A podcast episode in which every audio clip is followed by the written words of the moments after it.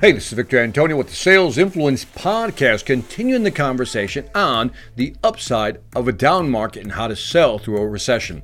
Now, this is your time. Yes, this is your time to go grab some market share. Now, we got to be clever about this.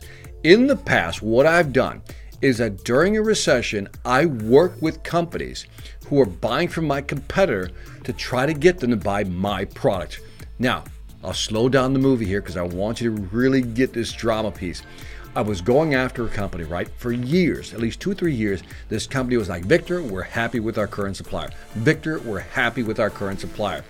Recession hits, money gets tight, they're looking for ways to uh, find efficiencies, right? Reduce costs, right? And so I made the call because, again, I'm still trying to go after this customer. And all of a sudden, the VP actually took a meeting with me. Why? Because he was looking for an alternative. Because apparently their main supplier was not willing to be flexible on terms.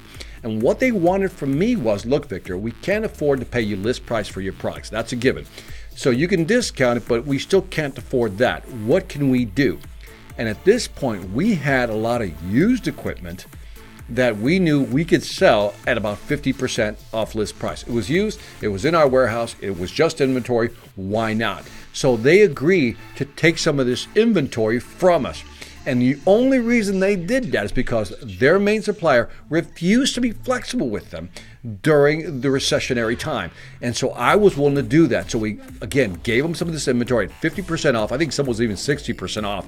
Doesn't matter, but it was really discounted price. We weren't losing anything because, again, it was used product in inventory customer starts using it. And over the next two to three years, obviously the market started turning, and we weren't completely able to oust this one competitor in this case.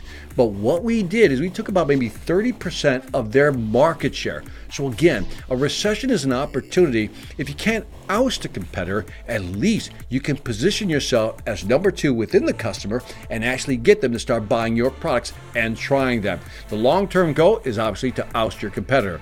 But remember, a recession is an opportunity for you to find a way to oust your competitor. If not, at least go in there and sell with them and grab some market share.